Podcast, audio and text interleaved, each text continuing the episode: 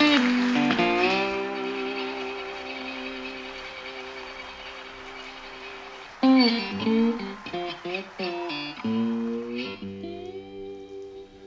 curse. The curse, the curse, the curse, the curse, the curse, the curse, the hard way.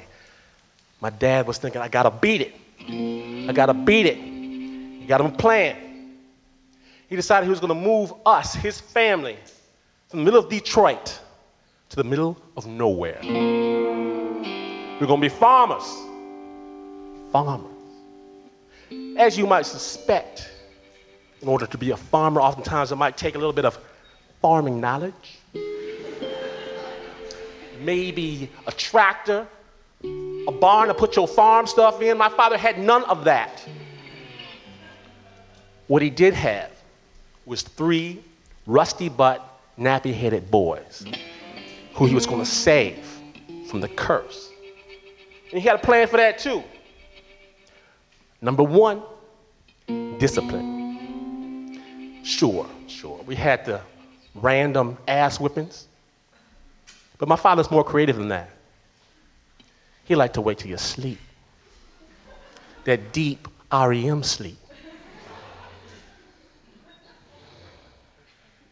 Till he kick open the door. Wake up, wake up, wake up, wake up, wake up. Go to bed. Discipline. Number two, church. And we couldn't just join the steeple down the street. No, no, no, no, no, not my family. We had to join the wild eyed, the crazy, the apocalyptic, the Jesus is coming next week church that met in the basement. You know, I remember, I remember the preacher in 1981. He got up and he said, Look at here. If you think that Jesus is going to wait till 1985, you got another thing coming. I was convinced. They made a powerful argument. It went like this Jesus is going to come first and get the faithful. Then the sky was going to turn dark. Then fire would fall from heaven.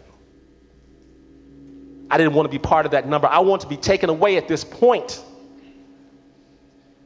So, first we had the discipline. Second, we had the church. Number three of my daddy plan was hard work. He took me to a field.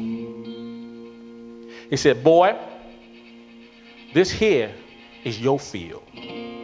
I looked as far as the eye could see dirt, ground, and brush. What? My field? This is your field, boy. I want you to tame this field. I'm from Detroit. Tame this field. He handed me a sack of seed, a hoe, and said, Get to work. I cried. Real tears, but you don't, you don't second guess my father, so I got to work in that hot, hot Michigan sun. Hoeing, hoeing,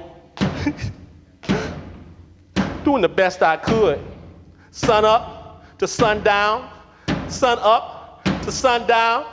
It was hard, tiring work. Every once in a while, the overseer, I mean, my father, would, would come out with some water and we would watch the, the white farmers in their tractors roll by wondering what the hell was going on.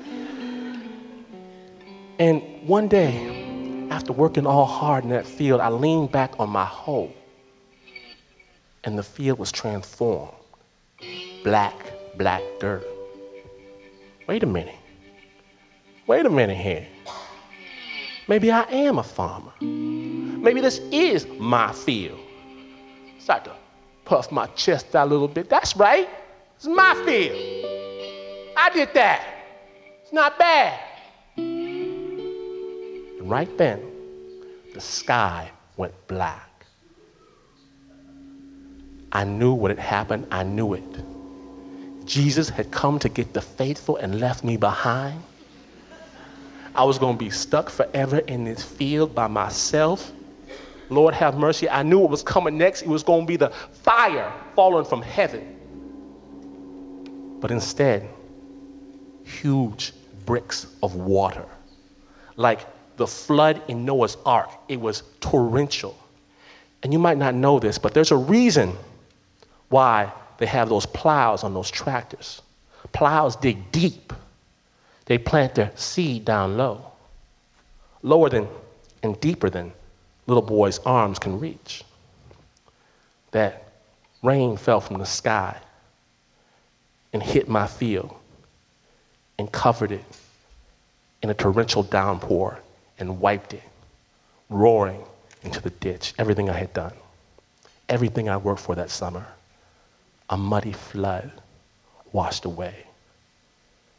And right when I heard that thunder, that rain, that crackling, I heard laughter. Just as sure as you are hearing me right now, I heard laughing. It wasn't Jesus, it wasn't even the devil, it was my granddaddy. Thought you'd get away from the curse, didn't you? That family history, boy, that family history, it's gonna be the hard way. And for some reason, I steeled myself. Don't be laughing at me. Be laughing. Family history. Family history says great great grandmama was so sick of your crazy ass, she went down to Mr. Wilkins' place. That family history for you, you might not even be my granddaddy. The laughing stopped. The rain ceased. The sun came out, and there was my daddy. Son, what we gonna do about this field? Daddy. So what we gonna do about this field? Daddy. What we gonna do? Daddy. Daddy. I think the curse is over. I, I took that bag of seed. I took that hoe, handed it to him, and I never, ever, never, ever, ever picked it up again.